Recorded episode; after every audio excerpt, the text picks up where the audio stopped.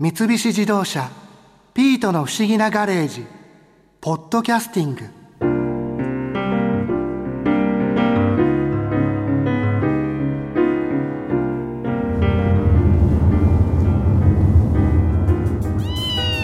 マリアさんすいませんね。運転お願いしちゃって。いいのよ。私の方がうまいから。あ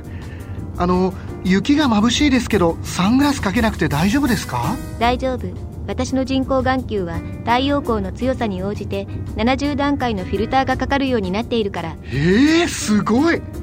ああそうだ。前から聞きたかったんですけどマリアさん運転免許は持ってるんですよね？もちろん。ついでに大型特殊免許二種免許国際スーパーライセンスも取ったわよ。重ね重ねすごいなそんなすごいスーパーロボットを彼女にしているんだから少しは自信持ちなさいよ新一。ははああ苗場まで20キロだって。やっぱり湯沢インターで降りて正解でしたね。こっちからの方が月の湯インターからよりだいぶ近いですよ。ねえ新一この前博士と一緒に最新のスキー板のこといろいろ聞いてきたんでしょ？ええ。長野五輪から4大会連続でアルペンスキーの日本代表として冬季五輪に出場された全日本スキー連盟の競技本部長皆川健太郎さんから競技用の板の話を伺ったんですけど面白かったですよ。どんな話だったの？それは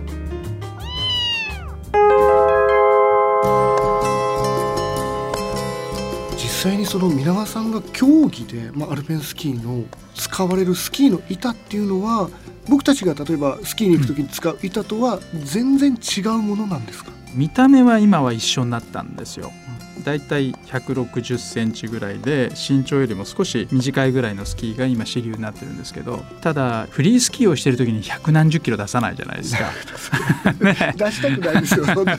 それに僕が出てたレースコースは氷のコースだったんですよ。意外と日本ではスキー場って柔らかくてこう新雪を滑るイメージがあると、はい、だから普通のその日本の人たちが思うスキーの環境とはちょっとレースっていうのは全然違って凍ってる凍ってるんですよ。分かりやすく言うと例えばフィギュアスケートって氷のリンクじゃないですか、はいはい、あれが要は斜めになったような。えー、そうなんです。ああでもなんかテレビで見たりとかすると雪の上を滑ってるように見えちゃいますよね。そうなんですよね。なんですけど音を聞くとすごく分かって例えばフリースキーしてる時にガリガリ音は鳴らないじゃないですかでもレースの時っていうのはもう氷が削られる音がガリガリガリガリって音がするんですよ、だからそれを見ていくともう少しでピョンチャンオリンピック始まるんでそのコースはまさに氷のコースになってると思うんで、うん、新一君見てもらうとあなるほどと。音も音もはい。あじゃやっぱりその氷の斜面を滑る用の板の作りになってるっていうことなんですか？だからやっぱり通常の一般向けのものよりはやっぱ硬かったりとか、あと中にその素材がウッドを使うのかそれともメタルを使うのかって中身の素材がいっぱいあるんですよ。それによっても滑り心地が変わってくるっていうこと全然違うんですよ実を言うとだからちょっと想像してもらうと分かるのは地層ってこう色が変わってるじゃないですか。何層にも何層にもね、でああいうふうにスキーの中も何層にもその素材が変わってるんでああいうふうに仮に断片として切ったらそういうふうに見えるんですよ。でも例えばそれ皆川さんが実際現役の時っていうのはいろんなスキー板で試してみるんですか？まあ、正直な話を言うと世界中に売り物になっていくものって僕らがまずテストするんですよ。でワールドカッププレーヤーがテストしたものであこれは一般向けにも下ろせるねってなったらそれが世に出てくっていうのが車とかとちょっと似てるんですよね。じゃあ例えばオリンピックに出てる選手たちっていうのは使ってる板も結構違うものなんですか？それとも大体同じようなものを使うものなんですか？メーカーによって例えばだけど僕の入ってるのはアトミックっていうオーストリアのブランドなんですけど、うん、ロシニョールっていうフランスの会社もあればそうやってみんなやっぱりねおのおの特徴があってそれがねそれプラスメカニックまでいるので、うん、要はさエンジニアとメカニックで選手たちにいい状態のスキーとか自分たちが考えついたスキーを持ってきてそれをプレイヤーが乗ってまあ本当にいいかどうかっていうのの答え合わせをしていくのがテストスキーなんですよ。スキー板にもそのメカニックとかエンジニアがしっかりいるんですよ。すごく緻密に作られてるんですよ。うんあのすごく基本的なことなんですけどスキー板の例えば長さであったり、うんうん、重さであったりそういうのは決まりはあるものなんですか？長さは実は今決まりがあって僕が現役をやってた。長野オリンピック98年の時はだいたい195、6のスキーだったんですよ。つまり自分の身長より高いもの。195結構長いスキー、はい、長いスキーで、それ回転競技ですからねでその前はどちらかというとそのスキー今年私をスキーに連れてってが30周年じゃないですか、はい、まさにね あの年代の時っていうのは2メーター以上のスキーを履くことがステータスだったんで、えー、だからそんなの短いもん履いてたらなんだあいつ初心者かって言われてた時代なんですよね。かかなり長いスキー板を、当然技術がいるわけですよね、そうなんですよ。やっぱり扱いにくいじゃないですか、うん、なんだけど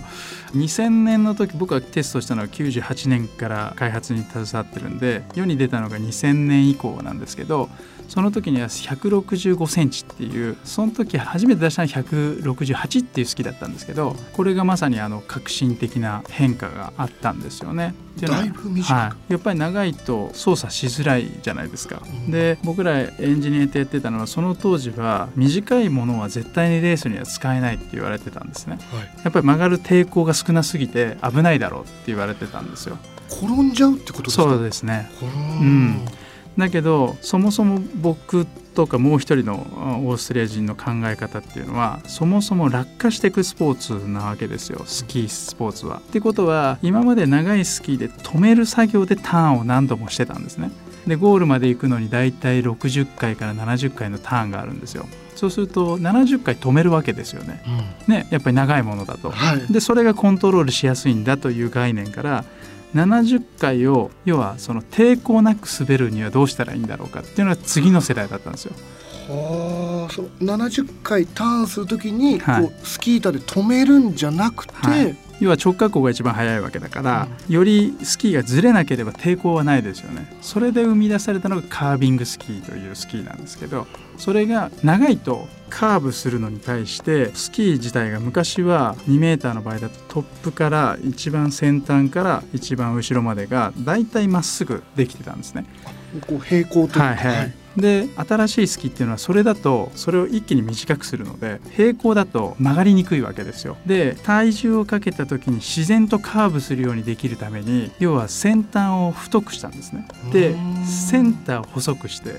後ろをまた太くしたんですよ。羽子板みたいに。そうすると真ん中にギュッて体重が乗ると先端と後ろのテールって言われてるんですけどそこだけがぐにゅっと曲がるわけなんですよね。前後が。そうすると勝手にアーチみたいなものができてそうすると抵抗で曲げるんじゃなくてカーブ要はレールのように曲がれるようになるんじゃないかっていうので開発したものなんですよ。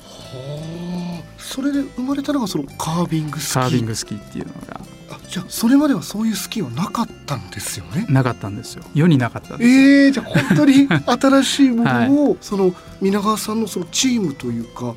で作ってみよう。そうですね。その時はやっぱりエンジニアの人たちがいるわけですよね。物事を頭でロジックに考えるグループがいて彼らはどうやったら一般のスキーヤーの人たちも楽しく要はカービングっていうかターンがうまく上手にできるんだろうっていうことをずっと考えてたわけですよ。で僕らはどちらかというとレーサーなんで曲げるなんてことはお得意なんですよね。で逆に言うとその一般向けに開発していったものが結果として競技スキーに使えるようになったのを試したのが僕らだったんですけどそこが大きな転換期で開発した2年ぐらいは、まあ、特に1年目は誰も履かなかったんですよ。で僕とカナダ人とオーストリア人の3名だけ入ったんですよ。で彼らだけがずば抜けて速くなったんですよ。えー、あもう結果が 全然変わってきた、はい、全然変わったんですよねで滑りテクニックとかも僕らのやつをもう解析してとにかく技術を彼らから学ぼうっていうふうに世界的になって。すごいですね。で次の年にはもう9割の人が変えて今で言えばもう100%変えてますね。ほとんどがそのカービングスキーに変わったんですね、うん、もはやだからカービングスキーという言葉すらもなくなっちゃったぐらい そっかもうそれが当たり前。当たり前になったんで。昔は別のものと比較するためにショートスキーであったり言い方としてはカービングスキーだったんですけど、うん、もうそれがスタンダードになったんで比較対象がないのでもうそれがスキーっていう。それをこう作ったんです。なんかまあまあたまたまあのあれですけどね。いやいやいやいやでもその変わり目に皆川さんがそのしんし君俺結構やるでしょ。すごい。あの話聞けば聞くほど この人すごいなのかも。そんなことはないんだけどね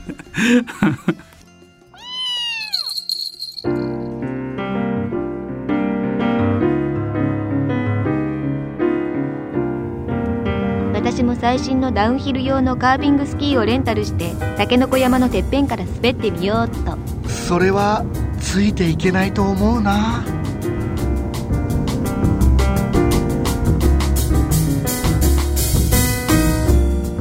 三菱自動車ピートの不思議なガレージポッドキャスティング。このお話は Drive your Ambition三菱自動車がお送りしました。ここで耳寄りなお知らせです。ピートの不思議なガレージをもっと楽しみたいという方は毎週土曜日の夕方5時東京 FM をはじめお近くの FM 局で放送の三菱自動車ピートの不思議なガレージをお聞きください。外に出かけたくなるとっておきのお話満載でお届けしています。